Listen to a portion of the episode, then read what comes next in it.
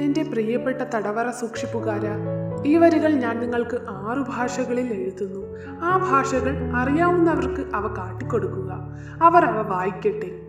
അവർ ഒരു തെറ്റുപോലും കണ്ടെത്തിയില്ലെങ്കിൽ ഉദ്യാനത്തിൽ ഒരു വെടി ഉതിർക്കണമെന്ന് ഞാൻ നിങ്ങളോട് അഭ്യർത്ഥിക്കുന്നു.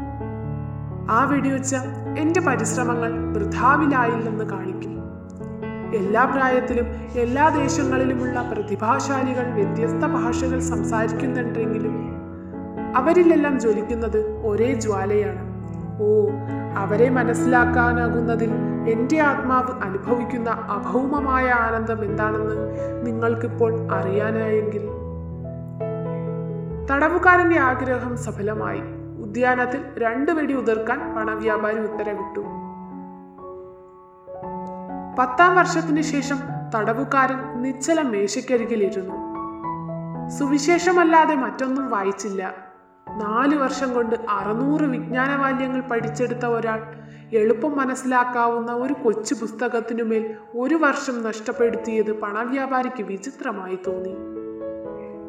സുവിശേഷങ്ങളെ പിന്തുടരുകയായിരുന്നു ദൈവശാസ്ത്രവും മതചരിത്രങ്ങളും. തടവിൽ കഴിഞ്ഞിരുന്ന അവസാനത്തെ രണ്ടു വർഷം തടവുകാരൻ ധാരാളം പുസ്തകങ്ങൾ വിവേചനരഹിതമായി വായിച്ചു.